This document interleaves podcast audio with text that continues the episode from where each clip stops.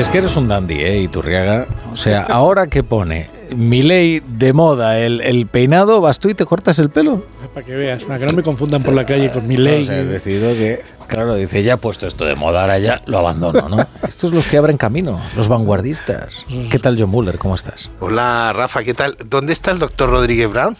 Pues mira, de resaca. al parecer, ah, no. ¿Tiene que ir a cantar? No se la ha visto desde, desde hace unos días, no se la ha visto. No, eh, creemos, creemos, eh, eh, que tiene algo que ver con un viaje del programa este de la mañana, eh, más de uno, Ah. eh, de Carlos Alsina, que sabes que tiene un régimen laboral eh, insufrible, ¿no? Y entonces, Yo, yo, lo- pues, yo inmediatamente lo echo de menos, porque como además de que es la persona más educada que hay en esta casa y, y- y- y es es un- educado, sí. una persona entrañable y a la que tengo cariño porque además es compañero de, de Cono Sur. eh, es verdad, es verdad. y pensaba que estaba en Argentina. Es que ayer estuve toda pero la es muy tarde. importante eh, que no se ha muerto, ¿eh? O Ya, sea, hombre, no ya. digo porque estamos aquí ya escribiendo el obituario. No, eh, no, eh, no escribiendo pasa el nada. obituario. Los elogios ayer, son peligrosos. Ayer Milei mencionó a un economista español y yo estaba con, con las televisiones argentinas escuchando y decían, ha mencionado a un economista español que no conoce a nadie. Y yo decía, pero ¿cómo que no conoce a nadie? ¿A quién? Y entonces pensé que había mencionado al profesor. Había- Y no era, ¿no? Era Jesús Huerta de Soto. Hombre, pues es bastante conocido también, Claro. no tanto como el profesor, que además de conocido es popular, que Exacto. es distinto. Ingrid Gutiérrez, ¿qué tal? Buenas noches. Bueno, un poco decepcionada también, no está aquí el profesor. Yo vengo los lunes para escucharle o, o con la novela o vengo a escucharle cantar y ninguna de las dos cosas. ¿De Pues bueno, en fin.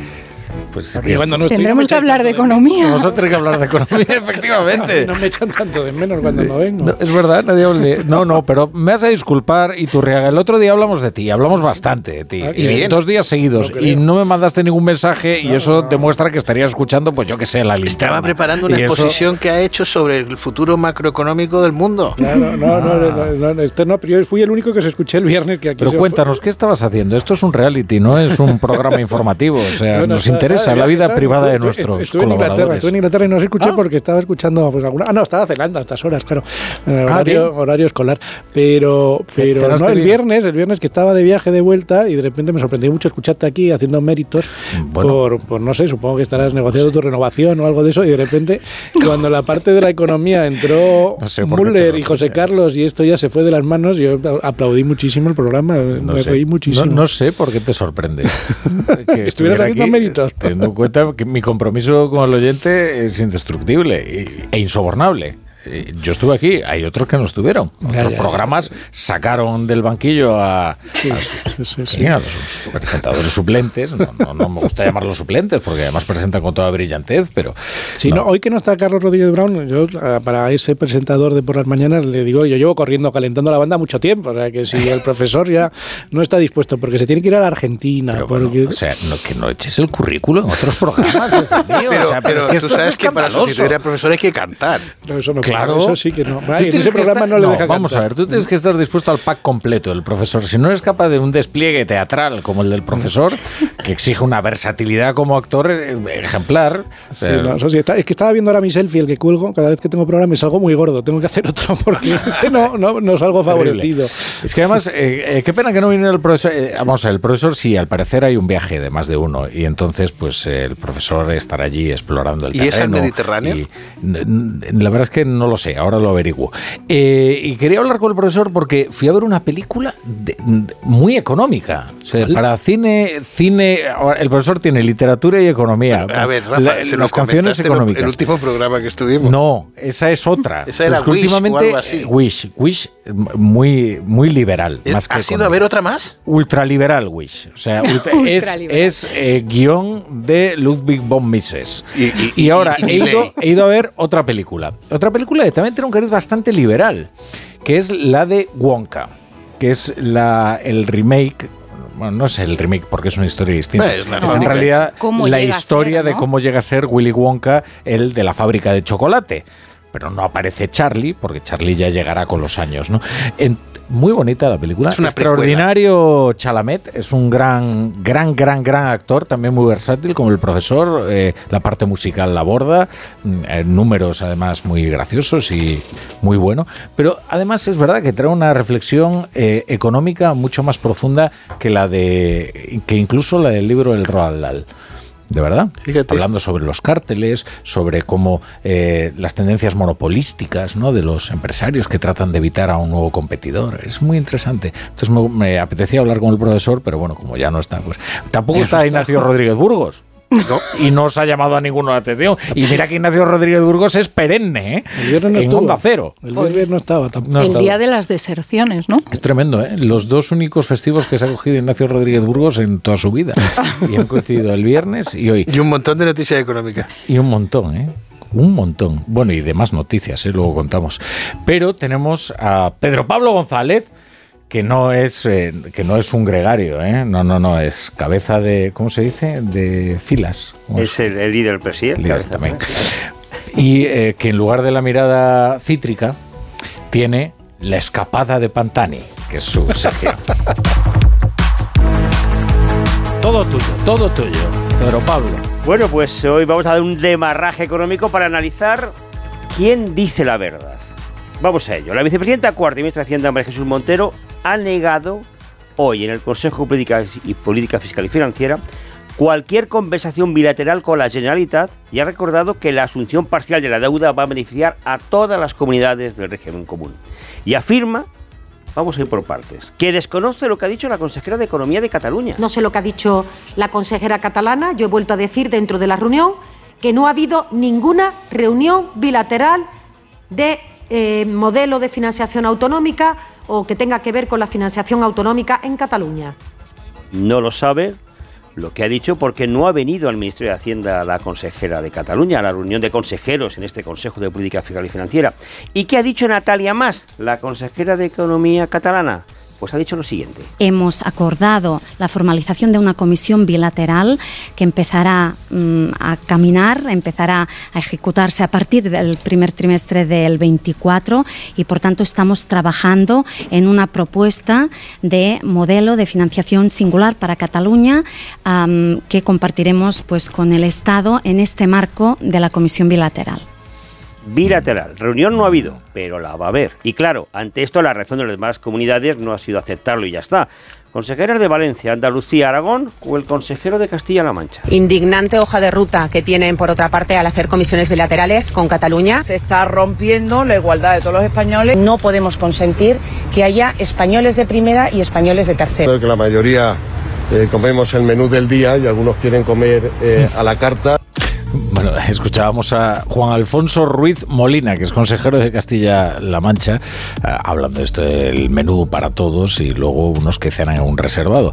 Eh, luego hablaremos con, con el consejero de Castilla-La Mancha y le preguntaremos qué tal ha transcurrido la, la reunión. Y mientras Montero trata de salvar los muebles en el Consejo de Política Fiscal y Financiera, Yolanda Díaz abre nuevos frentes con varias ministras. El primero, con Montero, María Jesús, no Irene, sobre el salario mínimo interprofesional. Os cuento, hoy ha habido la primera reunión con sindicatos y patronal, esa aprobación, deseo de la subida del 4% del SMI para 2024. Los sindicatos se oponen, afirman que el gobierno está en línea con la propuesta del patronal, pero claro, esta subida, con carácter retroactivo también, es para las empresas privadas. En lo público, pues Montero dice que Nanay. Hacienda afirma que actualizar los contratos públicos con esta subida salario mínimo, una reivindicación de la COE y que respalda a los sindicatos y que Trabajo quiere debatir en el seno del gobierno, no se puede hacer. Bueno, y, y el segundo, de nuevo, con Nadia Calviño, ¿no? O sea, eh, bueno, eh, va a ser un duelo hasta el final. Aunque se va a ir a Luxemburgo, al Banco Europeo de Inversiones, eh, desea antes dejar cerrado, Calviño, la reforma de los subsidios de desempleo. Eh, o sea, reducirlos para fomentar la incorporación en el mercado de trabajo. Esto no gusta nada en sumar. Sí, sí, lo dijo, presentaron el documento, quiero recordar, el sábado a, a sumar desde Londres. Hoy no ha dudado Nadia Calvillo en volver a sacar un tema que escuece y mucho en sumar. Es importante que tengamos un modelo que apoye la reincorporación al mercado de trabajo, que apoye a las personas eh, que están desempleadas eh, con un apoyo suficiente y muy orientado a esa activación y a esa reincorporación al mercado de trabajo mediante programas de eh, formación, de recualificación y un modelo de ayuda al empleo. Pues bien, desde Sumar que no. El grupo que dirige Yolanda Díaz considera que ahonda en la diferencia y los recortes, no está en el acuerdo del gobierno y afirman que esta propuesta estaría más cerca del Partido Popular.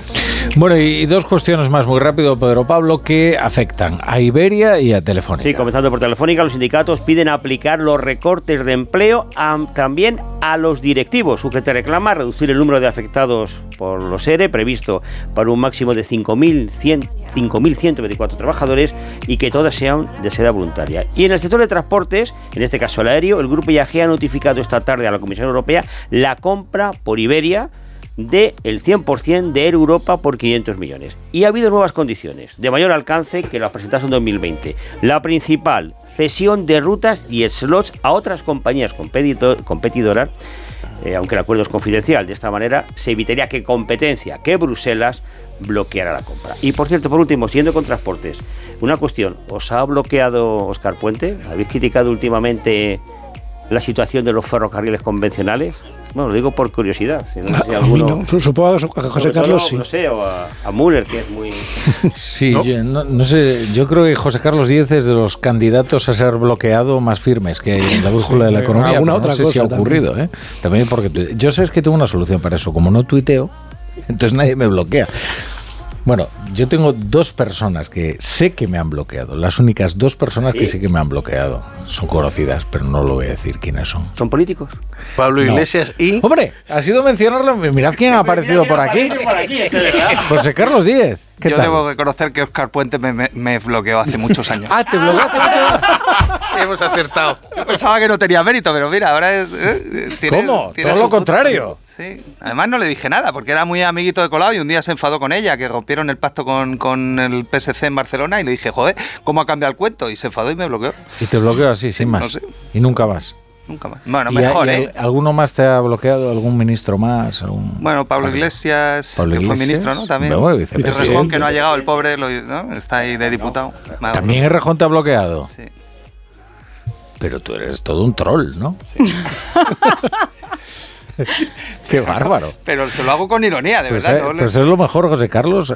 Estos sabes que te han bloqueado. Lo que no sabes es quiénes te han silenciado. Bueno, eso es mejor. Yo silencio mucho, pero eso es más educado. Claro. ¿Cómo estás y tú, Rega? Hombre, José Carlos, estábamos hablando de ti porque yo Por te, escuché el viernes, te escuché el viernes y Sí, me encantó escucharte. Estuvo- sí, Sí, yo pasaba por aquí. Fui, el único que se escuchó porque no entiendo si no este programa no, No. seguiría funcionando. No, creo que nos escuchó alguien más. ¿eh? Sí. Me consta, me consta. Pero eh, sí, por alguna. Bueno, José Carlos es que el viernes estuvo ponderando los méritos y el legado de Nadia Calviño en sus justos términos. Y, y bueno, sí. Estuvo más duro Müller que yo. No es verdad. Joder, sacaste lo del marido. Te faltó lo del hijo. Ay, ay. Sí, Müller estuvo muy duro, sí, es verdad. Bueno, eh, Dejo. Buenas noches a los bueno, oyentes. y a bueno, buenas noches, José Carlos. Esto ha sido, ha sido una aparición. Llegó, puso su mina y se marchó. Ha sido una aparición José Carlos estelar de. José Carlos Díez. Ha llegado aquí un poco como una bomber y ya se va. Pues se van a hacer sus quehaceres. Bueno, aquí es que es el despliegue de producción de la brújula de la economía. En cuanto necesitamos a alguien, pues eh, inmediatamente aparece. Eh, Es cosa de mencionarlo y se... Y, y ya está, y se nos aparece. Eh, os voy a contar algo más. Voy a contar algo más. Los emprendedores han pasado de ser unos clientes difíciles para los bancos a uno de los más deseados. La certeza de que sin innovación no se va a poder avanzar ante los retos que representan la digitalización o el cambio climático ha hecho que la industria financiera revise sus criterios. Por ello, ha creado unidades dedicadas a las empresas innovadoras de gran crecimiento con modelos de financiación adaptados a sus características, combinados con asesoramiento y con todo tipo de productos financieros. El objetivo, ser el banco que ayude a hacer realidad un modelo disruptivo y global que impacte realmente en la sociedad. Estrechar lazos con el ecosistema emprendedor es una prioridad para los bancos. Las entidades bancarias están volcadas en impulsar a las empresas innovadoras de rápido crecimiento y fomentar la innovación del sector empresarial. No solo ofrecen financiación, sino que cada entidad desarrolla sus propias iniciativas. Algunas se centran en el asesoramiento o en dotar de habilidades y competencias al emprendedor y otras apuestan por la vinculación o exposición, pero siempre con un mismo objetivo, ayudar a las startups a que sus modelos de negocio sean viables y se conviertan en empresas rentables. Precisamente esto motivó el nacimiento en julio de 2022 de BBVA Spark, como explica su responsable Roberto Albaladejo. BBVA Spark nace para dar apoyo con productos financieros básicos, como banca digital, gestión de la tesorería, pagos, comercio exterior, a empresas jóvenes que apuestan por la tecnología pero también con financiación bancaria cuando más lo necesitan, que es en esas fases más tempranas. Además, contribuimos con nuestro capital en fondos que a su vez invierten en estas compañías.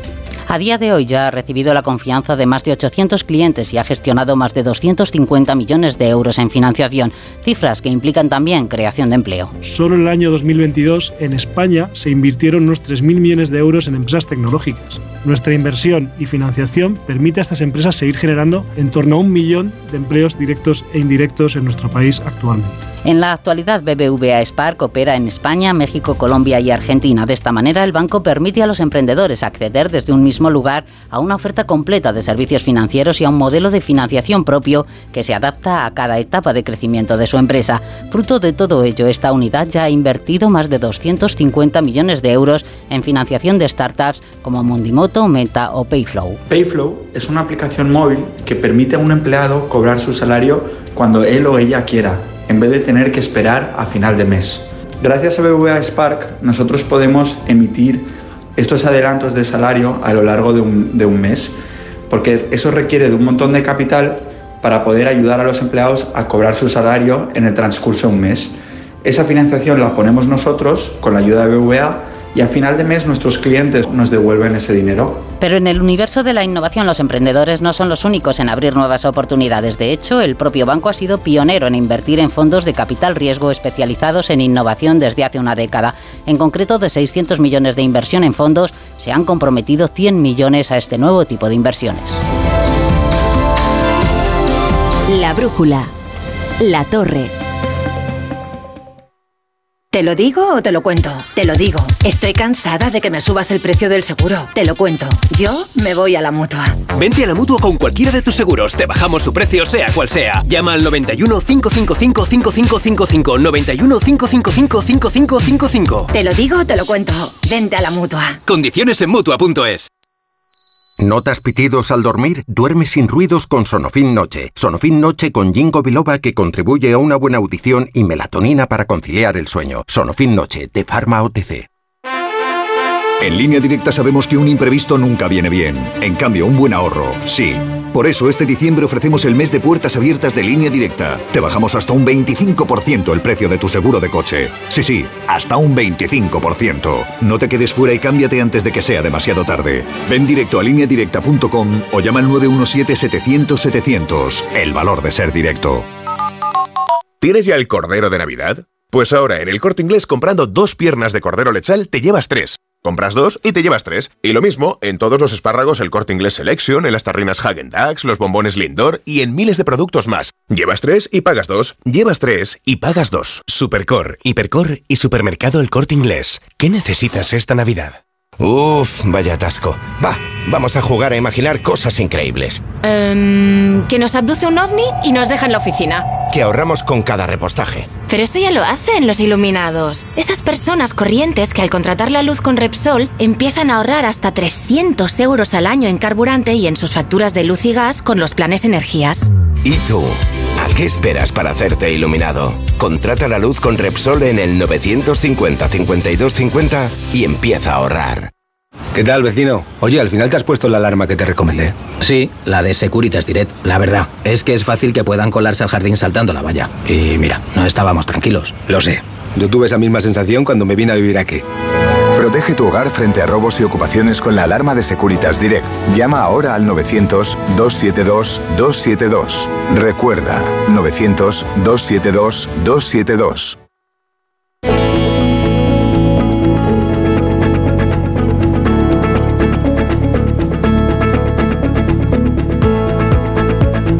Cero, La Brújula, Rafa La Torre.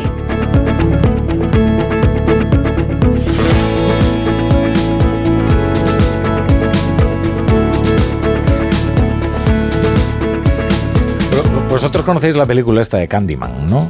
Esa que si tú es una película de miedo que si te pones frente al espejo y dices tres veces Candyman, entonces aparece un monstruo. Y entonces, José eh, Carlos. eh, como- no, no se puede mencionar a José Carlos X Oye, en la brújula de la tú, economía. lo entonces aparece, entonces, cuidado, cuidado.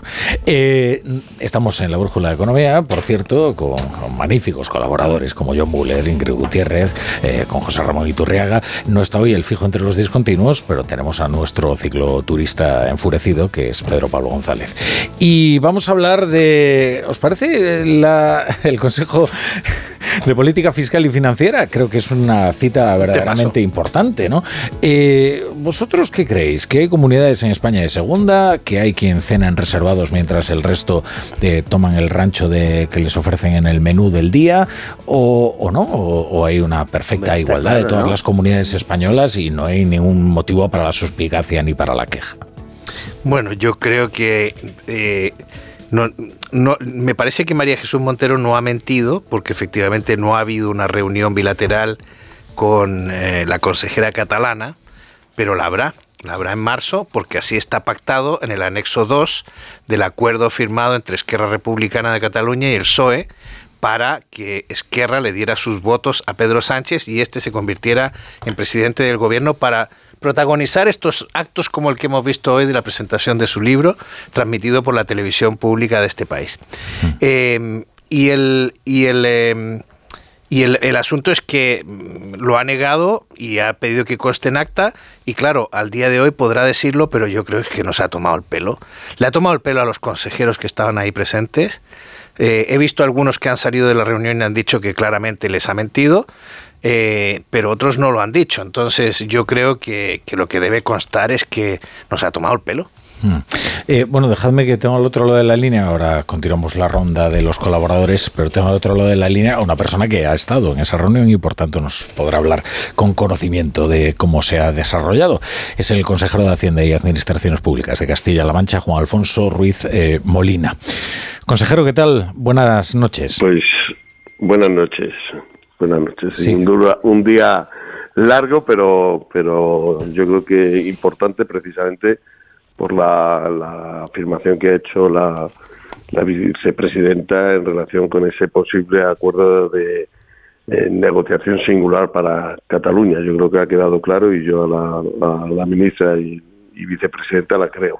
Claro, cuando dice la ministra, quiero que conste en acta que no hay negociaciones bilaterales con, con Cataluña. Usted la cree, ¿no? A pesar de que no haya estado la consejera catalana, eh, que yo tampoco entiendo por qué renuncian a estar en una reunión que, que les compete, ¿no?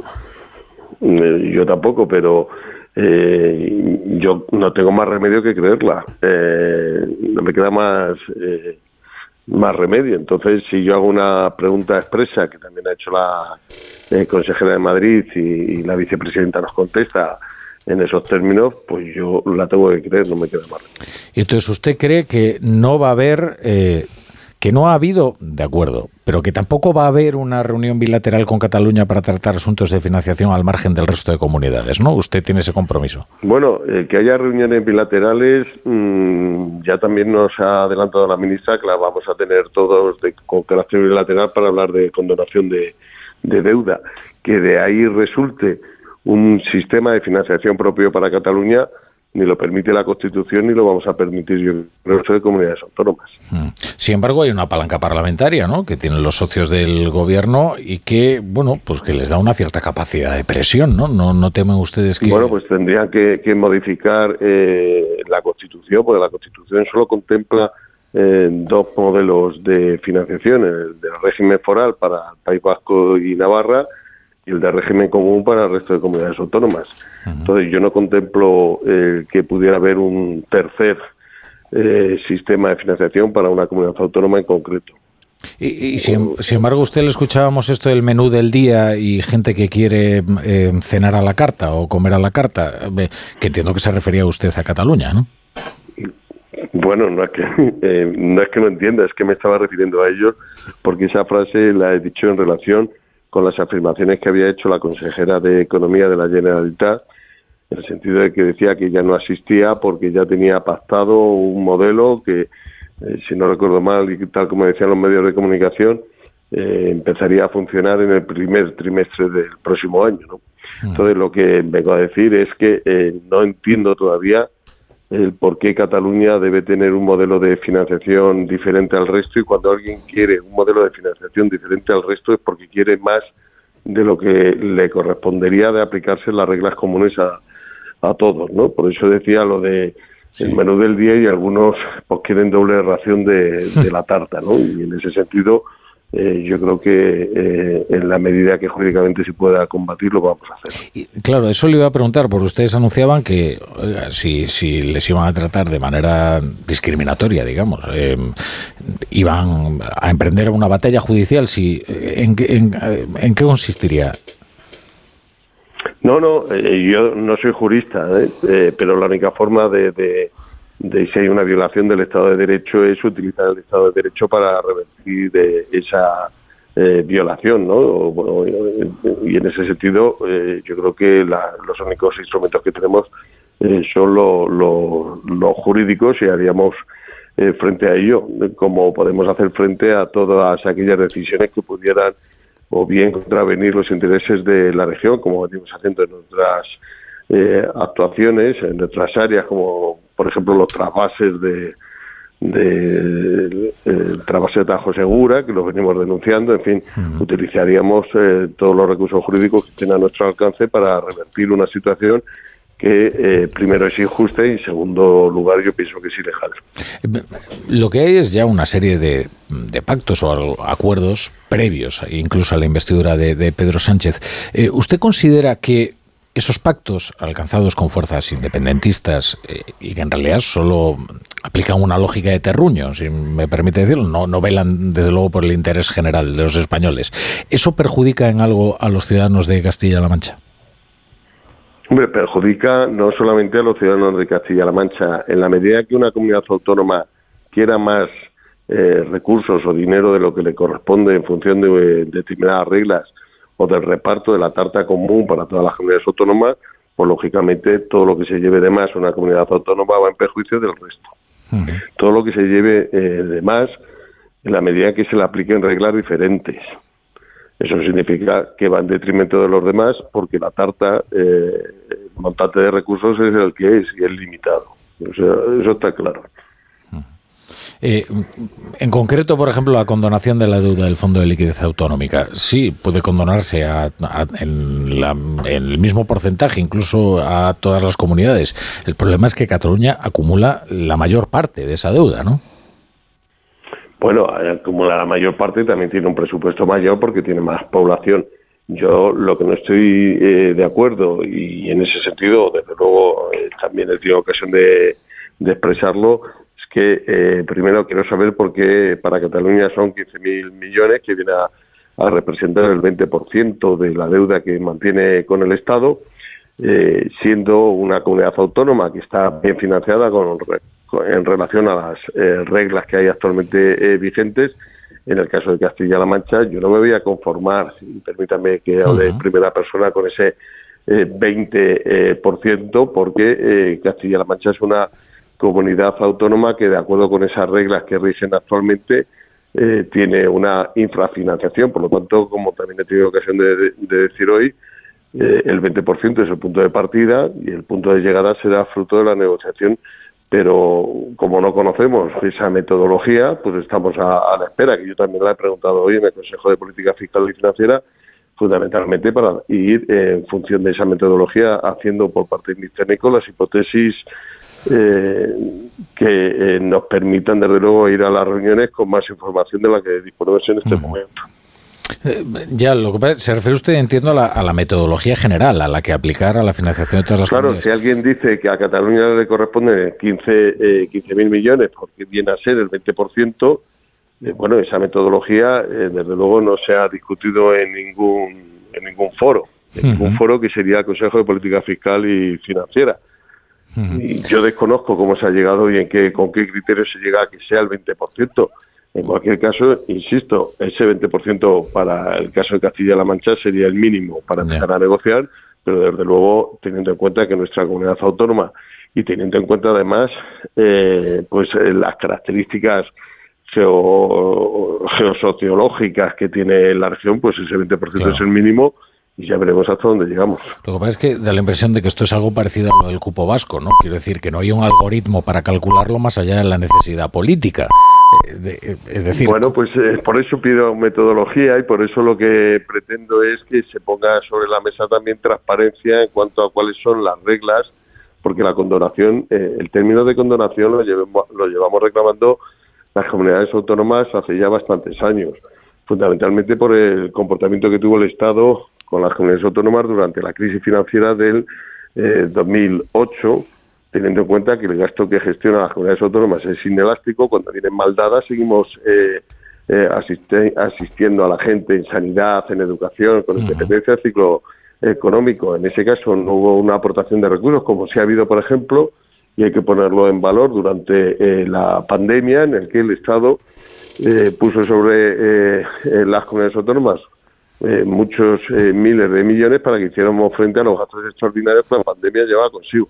En el caso de la, de la crisis de 2008 no se hizo así y eso supuso el que las comunidades autónomas tuvieran que eh, endeudarse. Suponiendo que ese fuera el criterio, bueno, pues habrá a Castilla-La Mancha le será un porcentaje bastante superior a ese 20%. Hmm.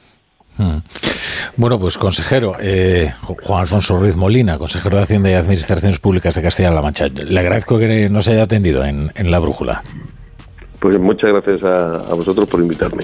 Gracias, gracias. Seguiremos hablando y veremos eh, si finalmente las negociaciones pues llegan a buen puerto o si efectivamente al final lo que vence es la necesidad política. Es que da la sensación de que esto no existen algoritmos para calcular cuánta deuda se condona a, Cataluña o, ni siquiera el cupo vasco, que es una cosa misteriosa, ¿no? Que se decide calcular en función de la negociación y la coyuntura del, momento, ¿no? Y eso quizás sea lo más... Eh, digamos lo que lo que arroja una enseñanza más perversa de, de, todas estas negociaciones porque al final lo que mm, dicta el veredicto es la necesidad política.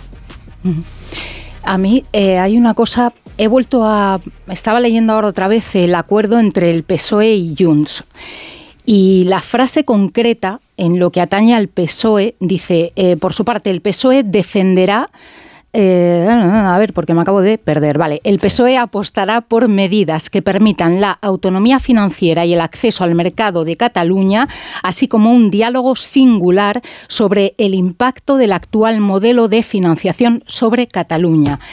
A medida que van pasando las semanas desde que se firmó este acuerdo, tengo más la sensación de que esto que acabo de leer puede ser el menú diario, la cena a la carta o una degustación. Quiero decir, es tan abierto y permite que tanto el gobierno por su parte como la Generalitat por la suya, presionando, puedan vender que se está haciendo una cosa o la contraria. Y creo que hay en concreto ahora mismo dos claves que pueden hacer que incluso el tema con las comunidades se suavice y, las futuras negociaciones se suavicen. Eh, por un lado, lo que comentaba el consejero de las reuniones bilaterales a partir del mes de enero para el tema de la condonación. No tengo tan claro que comunidades, al margen de su signo, al final, si se llega a un punto en el que puedan eh, les pueda eh, ser condonada una parte de la deuda cuando algunas no han tenido acceso a los mercados por sus propios medios desde la crisis financiera no vayan a aceptarlo. Y eso suavizaría por ahí, por un lado, las tensiones. Por otro lado, hoy hemos eh, oído de la, de la propia vicepresidenta cuarta que van a percibir las comunidades autónomas un récord en cuanto a recursos del sistema de financiación. Pero es que en el plan presupuestario que ya remitió el Gobierno a Bruselas a mediados de octubre, se preveía que la recaudación eh, la recaudación tributaria fuese récord tanto este año como el año que viene, lo que indica que los recursos a las eh, comunidades autónomas van a seguir incrementándose. Eso, desde mi punto de vista, puede dar más margen al Gobierno a la hora de negociar con las comunidades autónomas. Y probablemente, si tienen un punto de partida no ideal, pero sí propicio para conseguir un acuerdo de financiación o para, o para plantearse eh, la reforma en serio del modelo de financiación que caducó en 2014, puede ser este el momento. Eh, van a tener recursos récord y ya sabemos que por la liquidación que va con un desfase de dos años, estarían recibiendo probablemente recursos extraordinarios o un hito en recursos casi hasta 2026. Entonces, eh, me parece que esta eh, primera reunión era lógico el punto de partida, pero creo que todo esto se puede suavizar bastante, pues por un lado con esas negociaciones bilaterales, porque se puede crear un traje a medida para todo el mundo y luego también por la parte de los recursos. Traje a medida que depende de los presupuestos. Porque, porque la cifra que decía Ingrid son 154.467 millones que desde Hacienda a los medios han mandado rápidamente el comunicado porque estábamos destacando las discrepancias que había en, en la reunión. Eso es un 15% más mm. que lo presupuestado en el 2023. Pero para eso tiene que salir las cuentas presupuestarias. Si no hay presupuesto, y prácticamente les saben decir Hacienda a los consejeros, cada uno estando los del PP delante, que si no salen estas cuentas, no hay ese dinero. Pero yo creo que lo de menos es las cuestiones técnicas. Yo no sé si tiene o no sentido o hay racionalidad técnica en el, proceso este de condonación de edad, sino la razón que ha abierto este debate, que ha sido un tema que se ha planteado como un triunfo político, como un amago de triunfo político, como un órdago que hace, y, como se plantea de esta forma, el, los technicalities es lo de menos. O sea, es que eso es absolutamente lo de menos. Y yo creo que cuando eso es lo de menos, es que no podemos entrar en un debate racional de si condonar la deuda y en qué porcentaje a las comunidades autónomas y según eh, por qué razones eh, tiene o no sentido, porque esto es la razón que hay detrás de todo esto es otra. Y como esto se ha planteado con un criterio que viene eh, viciado desde el origen, pues es muy difícil que se pueda reconducir a buen puerto. O sea, el tema de la financiación autonómica es algo que viene abierto desde el 78, porque no se cerró la Constitución, porque era muy difícil cerrarlo entonces, y creo que no son las circunstancias idóneas plantearlo en las circunstancias actuales en las que básicamente esto es un, un, pulso político en el que alguien tiene que salir ganador y los otros van a salir perdedores. Entonces, bueno, me parece que, bueno, pues esto es la situación en la que estamos y la que hemos llegado por la que hemos llegado. Entonces, bueno, no creo que pueda llegar a buen puerto de ninguna manera, aunque como ha dicho Ingrid, pues tenga mucha grasa para tratar de untar a todos, pero es que no la hay. Entonces, bueno. ¿No hay plata? No hay plata, pero escucha, el Ingrid, es que el acuerdo que yo creo que hay que leer es el de Esquerra con, con el PSOE, no el de Junts con el PSOE, porque la, el gobierno es de Esquerra y la consejera es de Esquerra. Y en el acuerdo de de Esquerra, eh, está claro, diálogo sobre la financiación, anexo segundo, constituir durante el primer trimestre de 2024 una comisión bilateral entre el gobierno del Estado y el de la Generalitat de Cataluña sobre la base de los puntos identificados en el diagnóstico, con el objetivo de llegar a un acuerdo y aquí hay tres puntos y uno es cómo lograr una financiación adecuada que garantice la suficiencia financiera de los servicios públicos en Cataluña. Eh, y bueno, pues eh, aparte de esto es lo que está, eso es lo que está sobre la mesa. O sea, va a haber una comisión bilateral entre la Generalitat y el gobierno español que se va, que va a empezar a operar a partir de marzo. Eh, y va a discutir este punto. Y claro, ahí, ahí efectivamente estamos en una cantidad récord. Esto contradice la tesis de Montoro, que en su momento decía no vamos a reformar. ¿Por qué llevamos desde 2014 sin reformar? Cuando había que haber reformado el modelo de financiación, eh, y Montoro siempre decía, pues no hay dinero nuevo para poner sobre la mesa, con lo cual no hay forma de negociar nada. Eh, yo creo que eso es un error porque precisamente el Consejo de Política Fiscal y Financiera está para compartir las vacas gordas cuando están gordas y flacas cuando están flacas.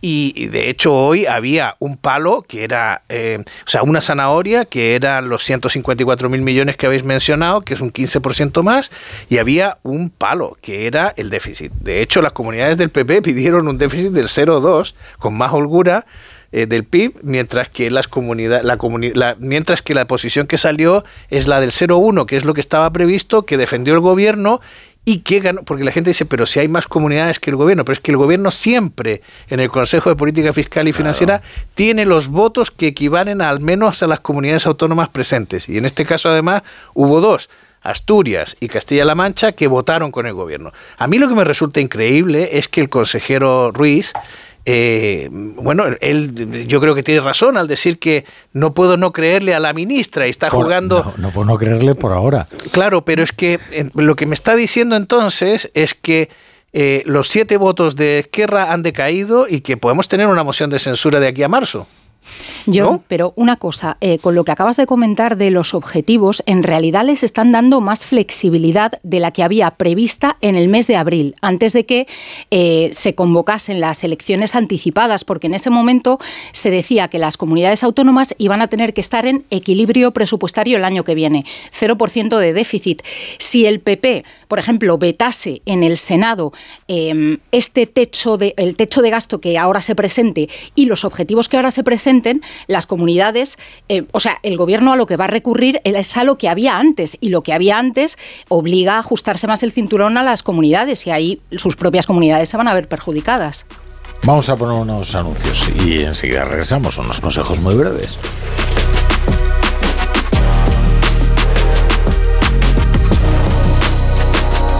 La brújula. La torre. Conducir parece fácil, pero en cualquier momento surge un imprevisto. Y si no te coge con las dos manos al volante, todos estamos en peligro. Por eso es importante que no fumes conduciendo. Nunca. Y tampoco comer o beber al volante. Si necesitas hacerlo es una ocasión estupenda para parar y estirar las piernas. Ponle Freno y Fundación AXA, unidos por la seguridad vial. Si juegas a la lotería estas navidades, no olvides asegurar tu premio en la guinda, la app de lotería que te ofrece el único seguro del mundo que te devuelve los impuestos del premio para que te lo lleves enterito. Solo para premios superiores a 40.000 euros. Juega con responsabilidad mayores de 18 años. Seguro ofrecido por Beco 1987. Más información en laguinda.app. ¿Qué, ¿Qué es lo peor de las redes sociales? Estar enganchada a la pantalla que nos bombarden con notificaciones todo el día. Los comentarios de haters. El ciberacoso. Las fake news. Pero ¿sabes qué es lo mejor? Que podemos cambiar las cosas. Demostremos que también somos capaces de usar las redes sociales con cabeza. Si tú también quieres formar parte del cambio, regístrate en Efecto 1000 y sube tu vídeo. Nosotros ya formamos parte de la generación 1000. La generación que usa las redes sociales con cabeza. Entra en efecto1000.org. Un proyecto de la Fundación A3 Media con la colaboración de la Fundación Telefónica. Si juegas a la lotería estas navidades, no olvides asegurar tu premio en la guinda, la app de lotería que te ofrece el único seguro del mundo que te devuelve los impuestos del premio para que te lo lleves enterito. Solo para premios superiores a 40.000 euros. Juega con responsabilidad mayores de 18 años. Seguro ofrecido por Beco 1987. Más información en laguinda.app. ¿Tienes ya el turrón de Navidad? Pues ahora en el corte inglés, comprando dos, te llevas tres. En todos los turrones y dulces de Navidad del corte inglés, compras dos y te llevas tres. Y lo mismo en los bombones Lindor, en la gula del norte, el huevo hilado y en miles de productos más. Llevas tres y pagas dos. Llevas tres y pagas dos. Supercor, Hipercor y Supermercado El Corte Inglés. ¿Qué necesitas esta Navidad?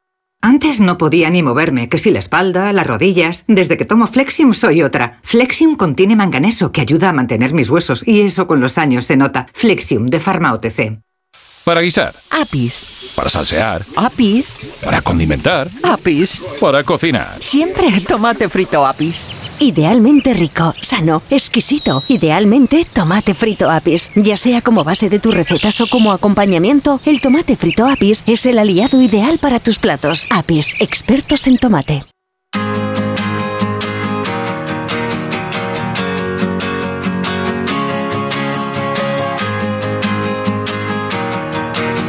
En Onda Cero, La Brújula, Rafa La Torre.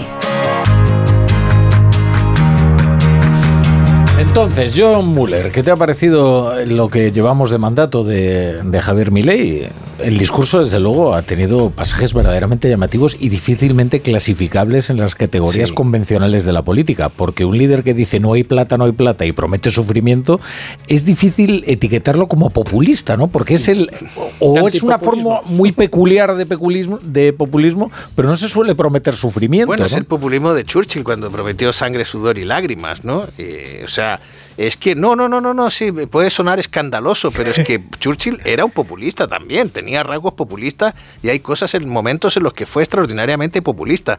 Eh, un año antes de esa frase de sangre, sudor y lágrimas, Churchill estaba convertido en un demagogo encendido en el Parlamento intentando derribar al gobierno. Y, y culpándoles de, de lo que había pasado en Su Noruega. Exactamente, su gobierno. Su gobierno. Pero bueno, eso es la historia. Mm, Milei es un populista y está inaugurando el populismo, eh, el populismo, digamos, que promete sangre, sudor y lágrimas, que pide sacrificio. Yo hay tres cosas que me llamaron la atención en su discurso. Uno, la referencia a la herencia que le deja, eh, que le dejaba mm, Alberto Fernández. Eh, segundo, la esperanza, la promesa de esperanza.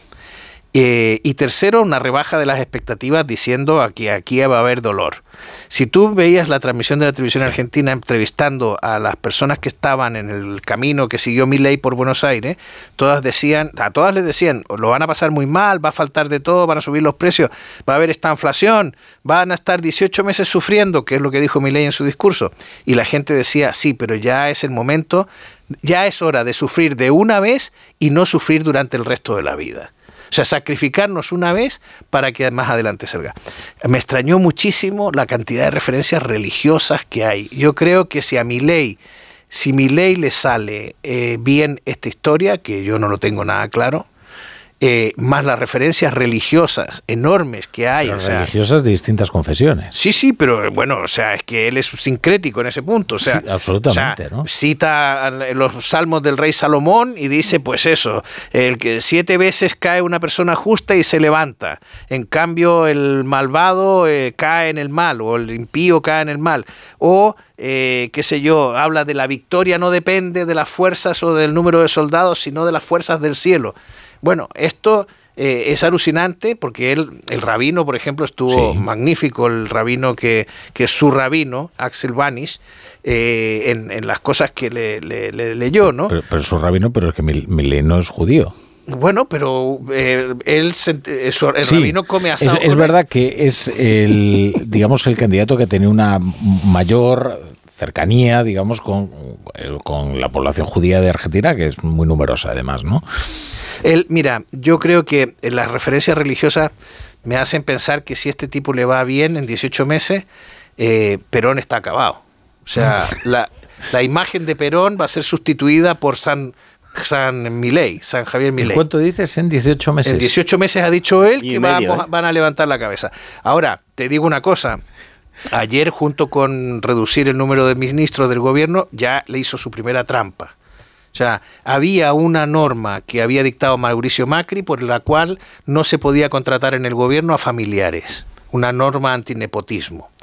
Eh, ayer mi ley dictó 13 decretos. Nueve de los primeros decretos, nueve decretos, diez decretos son nombrando ministros, porque el primero es el jefe de gabinete, Nicolás Pose, y cuatro secretarios de Estado, que son asuntos estratégicos, legal, comunicación, etcétera, y presidencia, que eran ministerios, pero que él los ha convertido en secretarías de Estado, con lo cual es un poco tramposo todo. ¿no? Y luego están los otros nueve ministros. Eh, y entonces, en el decreto número 12, él hace una trampa jurídica que yo creo que no se puede hacer, pero bueno, oye, ahí están los juristas argentinos, que es la norma antimacri, que dice, está bien, la norma antimacri no permite nombrar familiares en un puesto de cercano al presidente, como la Secretaría General de Presidencia, pero puede nombrar a un funcionario. Entonces, lo que hacen es autorizar a que se nombre un funcionario y ese funcionario es Karina Milei a la que hacen funcionario. Entonces, al elevarla a la condición de funcionaria, en el, si- en el decreto número 13, a ese funcionario lo nombran secretario general de la presidencia. Yo creo que esto es una trampa. Hoy los periódicos argentinos dicen, bueno, como los gobiernos pueden hacer, pueden hacer todo lo que no está prohibido, mentira. Eso es una mala comprensión del derecho público. Eso es, eso es lo que puede hacer el derecho privado. Los privados podemos hacer todo lo que no está prohibido por la ley. Pero los gobiernos necesitan un mandato expreso de la ley.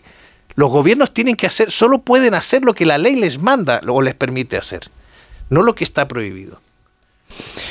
Bueno, yo creo que el tema de mi ley lo tiene muy difícil, ¿no? Lo tiene muy difícil a pesar de todo este discurso y toda este populismo, que estoy completamente de acuerdo con John, que es un populista, un populista de libro, pero proponiendo, proponiendo todos estos sacrificios que tienen que hacer, es que el, tamaño de la administración en Argentina es imposible de reconducir. O sea, que ese es el principal problema que tiene la economía argentina. Es una economía donde trabajan 6 millones de personas que mantienen al resto, entre funcionarios, pensionistas, eh, la figura esa que tienen de autónomos, que aquello es un coladero, pues eh, eso no es reconducible. Vas a echar de los 300.000 profesores que tiene en Argentina, vas a echar a, a, una, dos terceras partes, que es lo que tendrías que echar a la calle, porque ¿cuántos profesores necesitan en Argentina?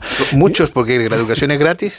claro, pero es que todo, entonces eso, y ya cuando estamos viendo que, como ha explicado muy bien Müller, eh, empiezas haciendo trampas, porque no es que haya reducido de 21 a 12, es que es absolutamente irreconducible esa situación y no sé qué tendría que pasar para que, bueno, pues, lo que tendría que pasar sería algo terrible para poder levantar ese país. Entonces, bueno, pues yo creo que irán de, derrota en derrota hasta, hasta la derrota final, porque no hay, no va a haber victoria de ningún caso. Llama la atención, sí, como al final, eh, como buena estrategia del populista, ¿no? Lo hemos visto en, en otros líderes que finalmente o han acariciado el poder o se han hecho con el poder, han rebajado en algunos puntos el discurso, como decía John, como la propia Giorgia Meloni, por ejemplo, que su discurso de cara a la Unión Europea cambió completamente al llegar al poder y ahora ley en algunas de, sus afirmaciones parece como que rebaja en cierto modo el tono, pero eh, me ha llamado mucho la atención lo que has eh, comentado de que la propia, eh, el propio votante se autoconvence de que ahora es el momento del sacrificio cuando no han dejado de sacrificarse en las últimas décadas de ninguna de las maneras. Hiperinflación, la pobreza en el 40%, ¿cuándo han dejado de sacrificarse por lo menos los estratos más vulnerables? De la población argentina. No han dejado de hacerlo nunca. Y luego eh, me llama la atención también estos tonos casi del eh, discurso de no recordaba de Margaret Thatcher, ¿no? Eso de no hay alternativa, es eh, o esto o yo o no hay alternativa, que es un poco lo que en el fondo le ha aupado y, pues esa percepción, yo creo, extendida tanto dentro como fuera del país de que difícilmente van a cambiar las cosas con un Estado como, como decía Iturriaga, eh, pues que, lo ha copado absolutamente todo y una corrupción que está eh, bastante extendida como para, para evitar cualquier tipo de control. Pero bueno, eh, hablar de un 5% de recortes en el PIB o de ajustes, si no consigue atajar otros problemas me parece que es condenar todavía más a que veamos tasas de pues eso de pobreza y eh, mucho mayores de las que estamos viendo ahora mismo. Es que tiene difícil el problema es que no, hay plata como dijo él y eso eso lastra todo porque vamos a ver él tiene que operar sobre el tipo no solo el ajuste fiscal el ajuste fiscal está muy bien pero un 5% del déficit ahora mismo en Argentina es del 15 eh, pero tiene que operar sobre el tipo de cambio y tiene que operar sobre el tipo de interés. Eh, o sea, es, y, el Banco Central tiene unas reservas nominales, pero son tales los compromisos de Argentina en términos de deuda que casi no tiene reservas. Con lo cual lo que necesita es plata fresca que venga del exterior para intentar operar sobre el tipo de cambio. Pero hoy ya estaban, perdóname Rafa, termino ahora mismo, hoy ya estaban los analistas, un analista económico de mi ley ha salido a decir que no van a ser 18 meses, como ha dicho el presidente, que con la fortaleza que tiene Argentina en su economía van a ser solo 12. Eh, otro ha dicho, no es necesario que el ajuste fiscal sea el 5%, con el 3,5% vamos a ir muy bien. bueno, o sea, yo es que he estado escuchando esta mañana las radios argentinas y viendo los artículos y de verdad, qué manera de autoengañarse, o sea, qué manera de autoengañarse. Es que John Muller nos tiene puesto los cascos, entonces no ve cómo sutilmente la música va ahogando su voz. Para que no, me claro, para no meterte presión, pero es, claro, que, eh, es que tenemos que escuchar la columna de Aurelio Medel. El sector bancario nos trae la columna de Aurelio Medel, La Lupa. Buenas tardes, Aurelio. Buenas noches, Rafa. Hace mes y medio que PSOE y Sumar firmaron su pacto de gobierno que incluye la revisión y prórroga del impuesto extraordinario a bancos y empresas energéticas. Sin embargo, la semana pasada el presidente del gobierno empezó a dar argumentos para no extender esta tasa. Básicamente que el sector energético necesita invertir 300.000 millones de euros para que España avance en la descarbonización y reduzca su dependencia del exterior. Y de algún sitio hay que sacar estos fondos. Del impuesto a los bancos aún no han dicho nada, pero el cambio de ambiente conducirá a lo mismo. Esta semana vamos a ver cómo los bancos centrales de Estados Unidos, Reino Unido y de Europa no mueven los tipos de interés. De hecho, su bajada está cada día más próxima, como se aprecia en los mercados. Al tiempo, el BCE ha subido a los bancos los requisitos de capital y el Banco de España amenaza con exigirles la creación de algún colchón adicional en previsión de aumentos en los impagos. En definitiva, Rafa, con los tipos a la baja y las exigencias de capital al alza, es fácil defender el final del impuesto extra a los bancos.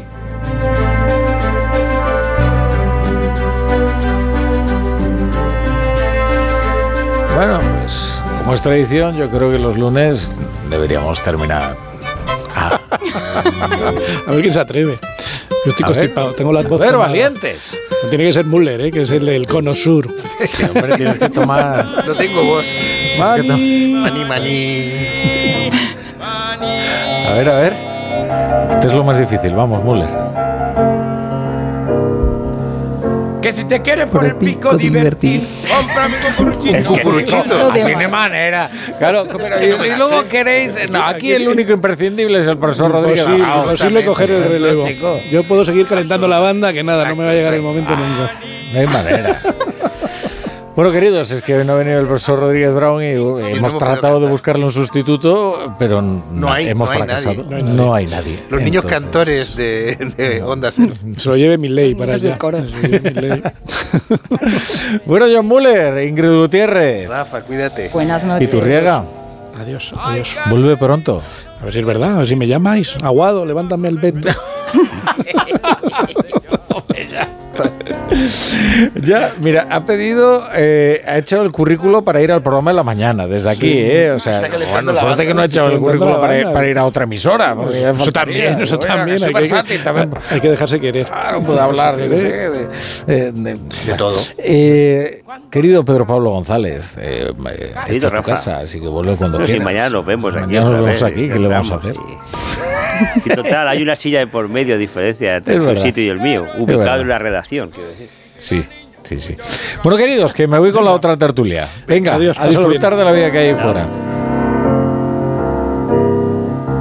Dame de tu maní, que esta noche no voy a poder dormir sin comer un cucurrucho de maní.